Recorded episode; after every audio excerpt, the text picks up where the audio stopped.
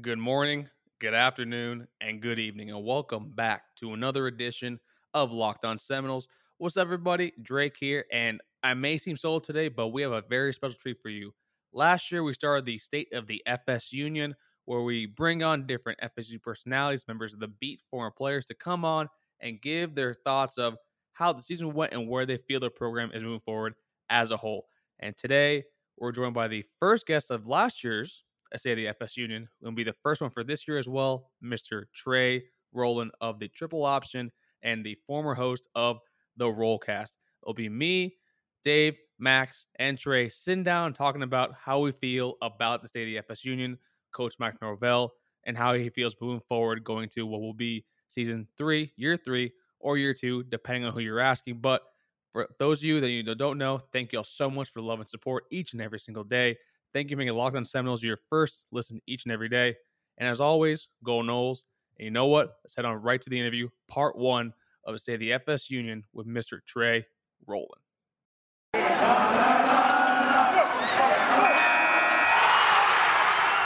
You are Locked On Seminoles, your daily podcast on the Florida State Seminoles, part of the Locked On Podcast Network. Your team every day.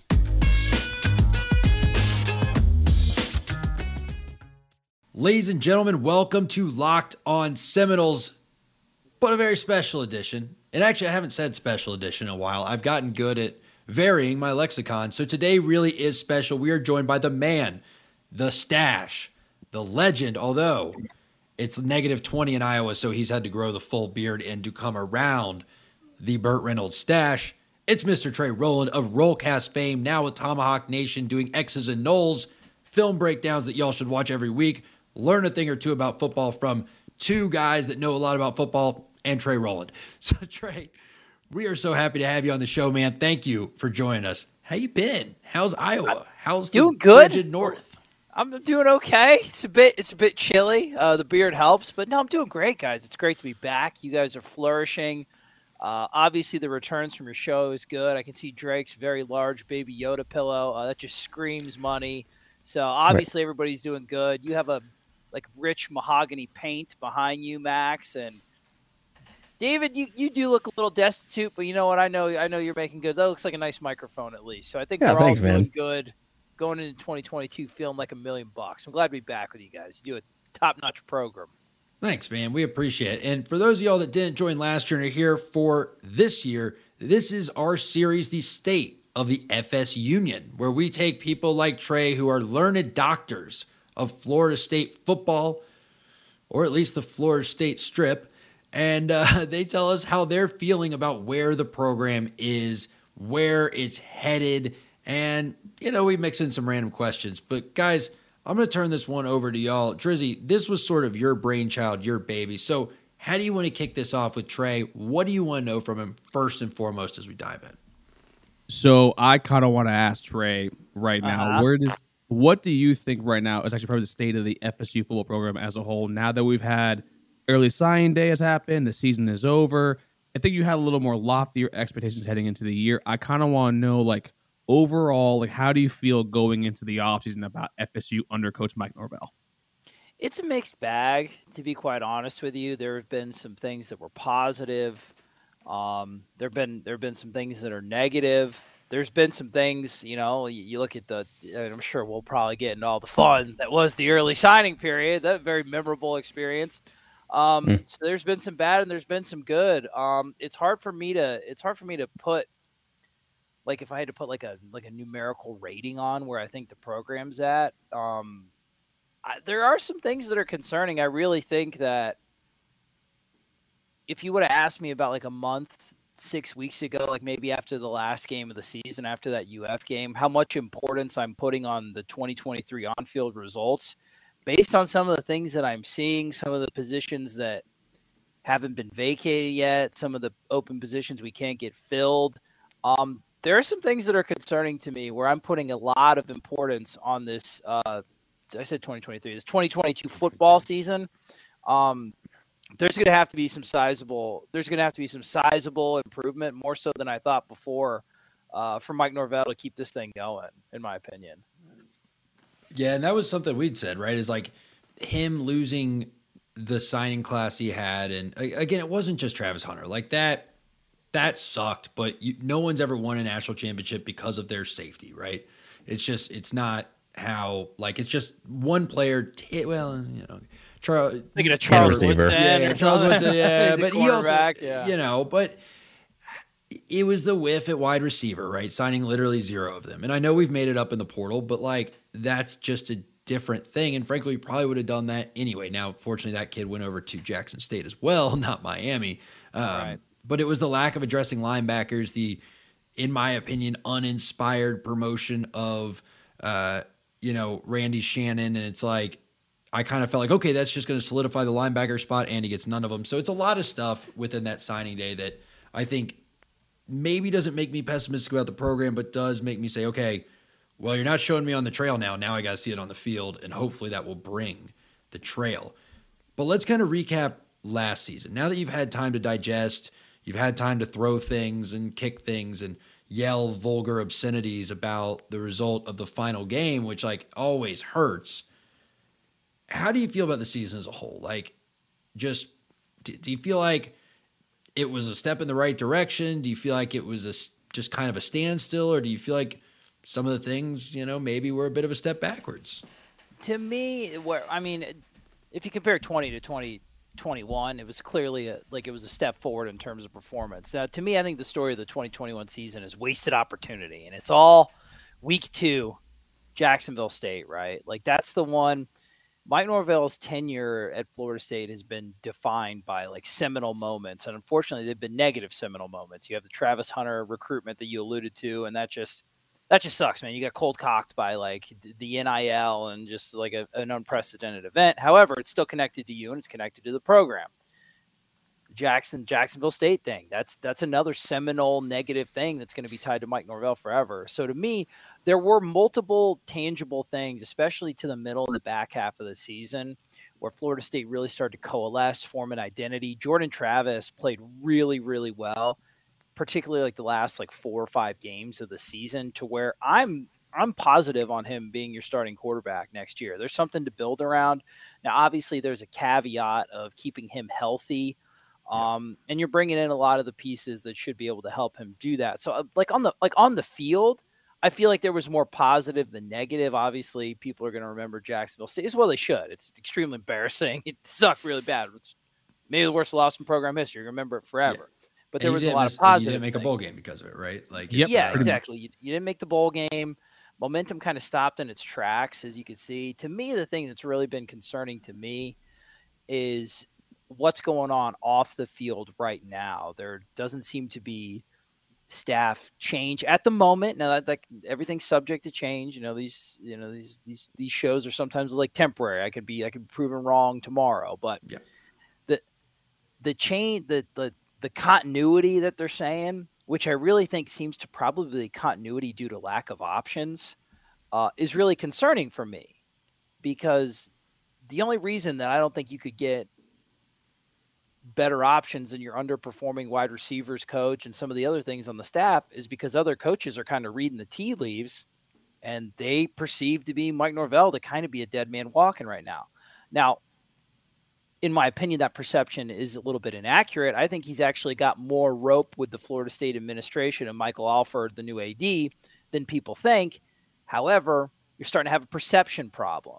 Yep. So in no way do I think that Mike Norvell is a lame duck right now, but he's dealing with some of the problems that a lame duck coach would have to. You're having trouble. You have more money. There's being more money dedicated to these positions. You still can't fill them, right? Mm-hmm. And with the wide receiver coach, it's alarming to me, because you can go 2 routes on that. You can just hire a new wide receiver coach. Chances are they'll be better than the guy you have right now. Sorry, Ron, Florida State alum, love you, bro. Great player. No, but you could also hire a running back coach and move David Johnson, wide receiver. So you actually have Agreed. A running back, so you actually even have more options, and you're not filling them right now. Now, is that because other coaches are I don't think this guy is going to be it? It sucks, because he's dealing with, and then of course there's the back office. There's a general manager spot that's not been filled, and that's not due to pay. Could that be because that general manager doesn't want to work with some of the back office guys that you have right now? That for some reason you've tied yourself to after that kind of disastrous signing period? I don't know. But the more concerning thing that I'm seeing right now is not being able to fill out your staff with actually having resources that are available to it. So as I said before, he's not a lame duck, but are these like tangential things that a lame duck would have to deal with? Is that going to actually turn him into one? Is it going to be like a self-fulfilling prophecy? Now, caveat to all this, the dude wins on the field. You win like 7 or 8 games next year. You get the momentum back. Like it really is. It's something that could be forgotten about quickly. It's just now I think the picture of Mike Norvell not being the guy is starting to become a little more clear. Like, I don't think Mike Norvell is in a death knell right now or anything like that. Unfortunately, his margin for error is zero. Slim. There can't be any Jacksonville States. He's made his job harder on himself. Now, things out of his control, COVID, just the shit bomb of like a mess that he was left after like Willie Taggart. There's a lot. Mike Norvell's in a tough situation. Not all 100% of his doing, but I mean, he played a pretty decently sized part in it himself. So we're in a very critical inflection point for the program, in my opinion. And there's a lot. Like, he needs to push all in on winning games this year, because if he doesn't, they may not fire him after 2022. But in my opinion, his tenure would effectively be over after another 4 or 5 win season. What's going on, guys? Drake here. Sorry to take it away from the wonderful interview with Mr. Trey Rolland, but we will be remiss here if we didn't talk about our friends over at NetSuite. This is it, the putt to win the tournament. If you sink it, the championship is yours. But on your backswing, your hat falls over your eyes. Damn it, I hate when that happens. Is this how you're running your business? Poor visibility because you're still relying on spreadsheets and outdated finance software? To see the full picture, you need to upgrade to NetSuite by Oracle. NetSuite is the #1 cloud financial system for it to power your growth. Over 28,000 businesses already use NetSuite. For the new year, NetSuite has a new financing program for those ready to upgrade at netsuite.com/locked. That's /locked, LOCKED. Head to netsuite.com/locked for a special one-of-a-kind financing offer on the #1 financial system for growing businesses. That's netsuite.com/locked. Trey, it's interesting, though, to hear you say that you think he has more rope with the administration than some people might think, because, you know, it's funny. You look across the country, we have impatient fans. You look at like Mel Tucker and Dave Aranda, and they've done some winning at those programs pretty quickly. And there have been some good things that have happened at Florida State. We had a big win over UNC. We beat the hell out of Miami. But like you said, there have been a lot of issues. So I've been calling this a put up or shut up year for Mike Norvell.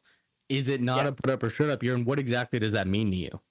I agree with you 100%. I think it's my put up or shut up definition is that the time of talking about potential and a lot of the organizational and a lot of the kind of, they're not soft factors because they're very important for a program. And they're the reason why like Willie Taggart's downfall happened so quickly. Right.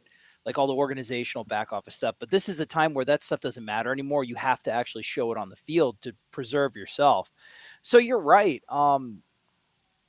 You're right, Dave, as far as like, and I don't know if our fan base is any more impatient than any other one. However, perception wise to the national media, Florida State fired their last head coach after 21 games. So Florida State is perceived as a quick trigger program, when in reality, because we had such a quick trigger, we actually can't do that again. We can't afford to, like, we need this guy to work out.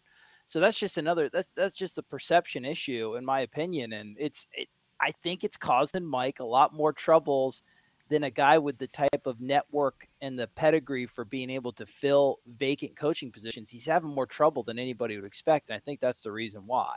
So to me, put up or shut up is where it's, you got a lot of nuanced people like you guys, myself. We're really trying to have an even-keeled perspective on this, but it's getting to the point where there needs to be real, tangible, on-field stuff because it's getting hard.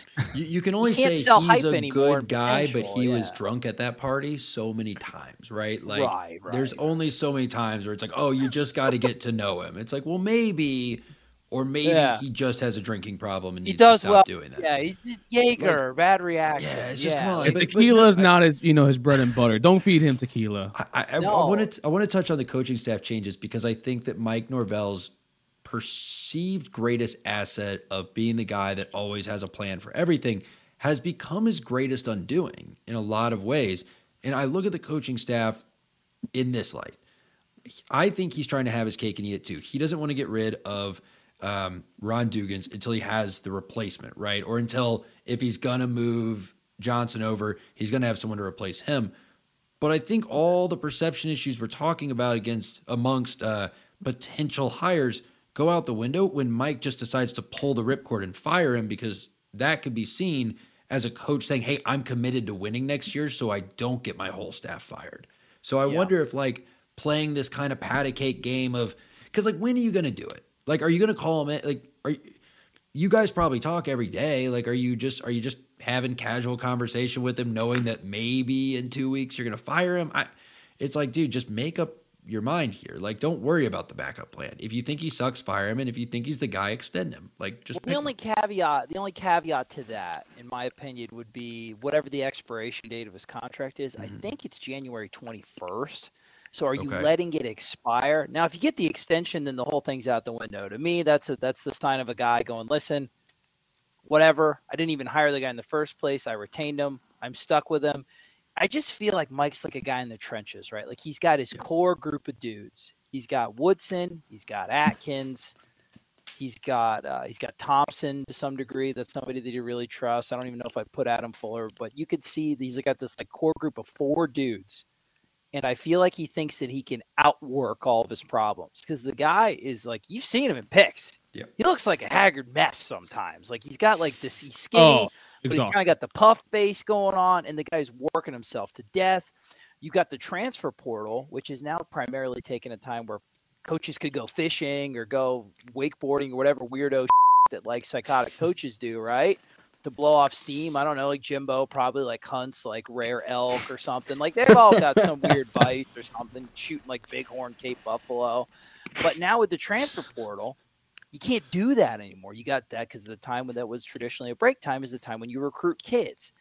And Mike Norvell has had a hard time of it on not overall with high school recruiting. There were some bright spots from this past class, but because it's an uneven class, instead of relying on 5 transfers, now you're relying on trying to get 10 transfers, right? Yep. So he's working, and he's working with his guys, and I feel like he thinks that he can just outwork, at least until this year. He has to know that this is a massive prove-it year.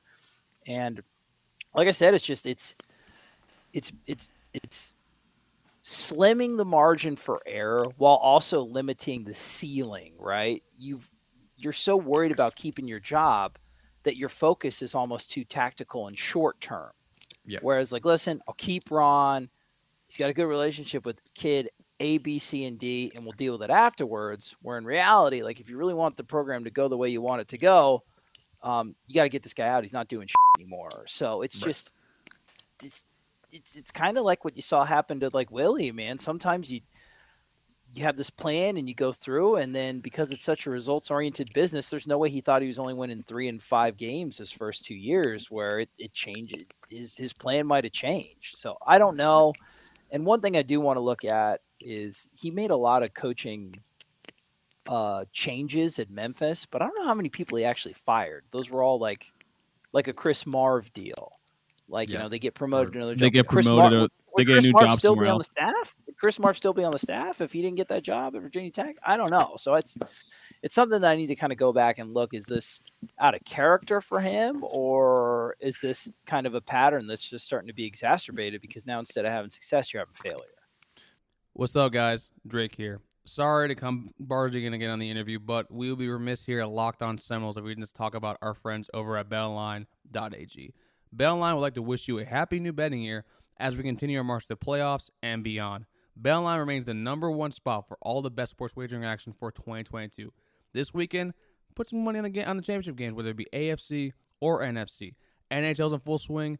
We got the All-Star break coming up, the NBA, so you know I'm going to be taking some of those odds in a dunk contest. So head on over to BetOnline today and use promo code LOCKEDON, LOCKEDON, when you sign up to get 50% welcome bonus on your first deposit. Once again, promo code LOCKEDON, LOCKEDON, BetOnline, where the game starts. And folks, Once you're done making your plays for the weekend on BetOnline.ag, head on over and download the GetUpside app. This is an incredible app for everyone who buys gas that they need to know about. GetUpside has been earning myself, Dave, Max, Holly, Stacy, and everyone we know cash back for every gallon of gas every time they fill up. Just download the app in the App Store or Google Play right now and use promo code SCORE, S-C-O-R-E, for 25 cents per gallon or more on your first fill up, cash back immediately. If you receive that cash either sent to your bank account, PayPal, or even an e-gift card for Amazon or other brands, just download the free GetUpside app, use the promo code SCORE, S-C-O-R-E, today on your first tank, and you know what? You'll thank us later. Well, I kind of want to ask about that, actually, because like with the coaching staff as a whole, I mean, I've been the one that's basically been saying, like, for Adam Fuller, he needs to show me something this entire year. And then he actually was the one position group overall. His defense was stellar for the majority of the season. So I kind of want to ask you about Adam Fuller. Has he been able to somewhat, I guess, buy himself some more time with the season he's had? Or do you simply think that he's kind of, like you're saying, with, you know, how Mike doesn't like to fire or move on from coordinators, you think simply that's just the best option that he has right now?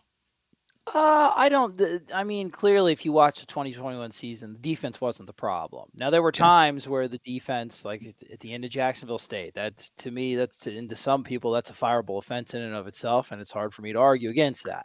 But if you look at the totality of the season, Adam Fuller's defense wasn't the problem. It was uneven, and that's because you had a big two-man size gap in the middle where your linebackers were supposed to be. Now, Kalen DeLoach is somebody that actually developed and turned into a competent football player, which we haven't had at linebacker in a long time. So, why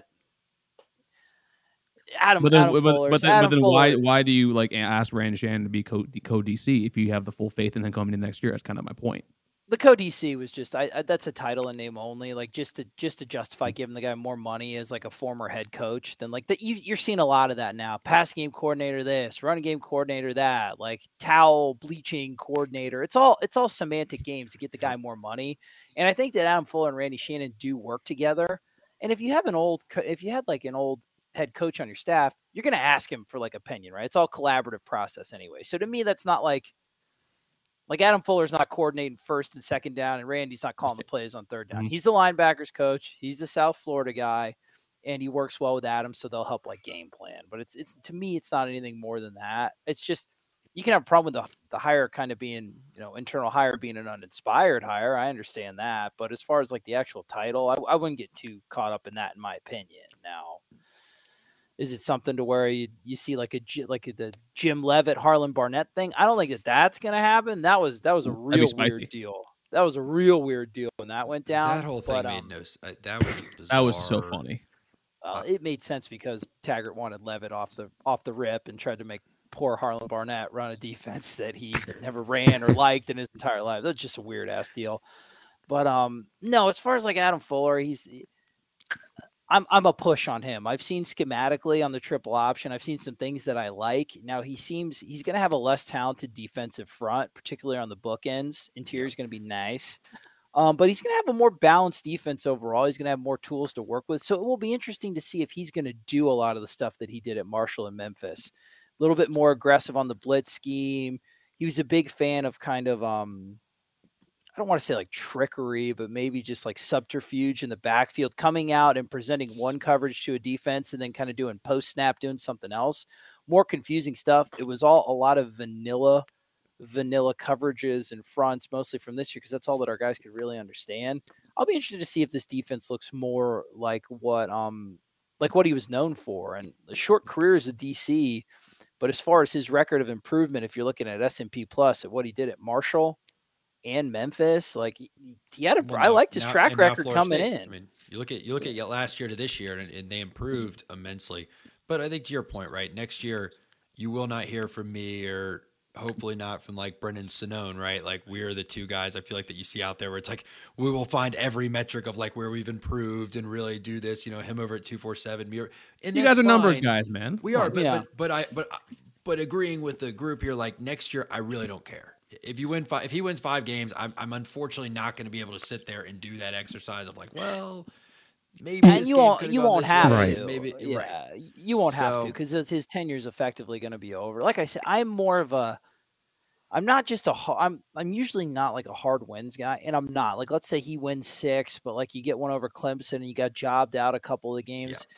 To me, there's not like a win total in my mind that I'm, he needs to win however many games that he can sell to the fan base, recruits, and other coaches that he's going to be here for a while. So if that's six, get six. If you need seven to sell that, get seven. If you're really in a bind and your perception's really garbage and you need eight, you got to win eight. He's got to win whatever it's going to take for him to win to sell a story.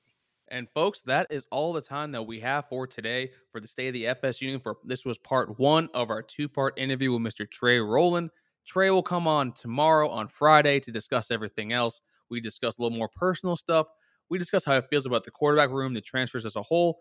We get a little more fun, and also we kind of ask which FSU players that he actually probably could take in a wrestling match. But folks, thank you all so much for your love and support. We get to do this each and every single day because of you, the listener, you guys supporting us.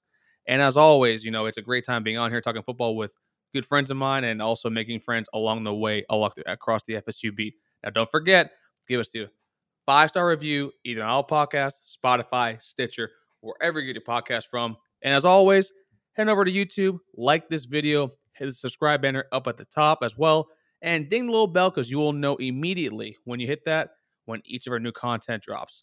For Trey, Max, Dave, and myself, we'll see y'all tomorrow on Locked On Seminoles. Take care, everybody.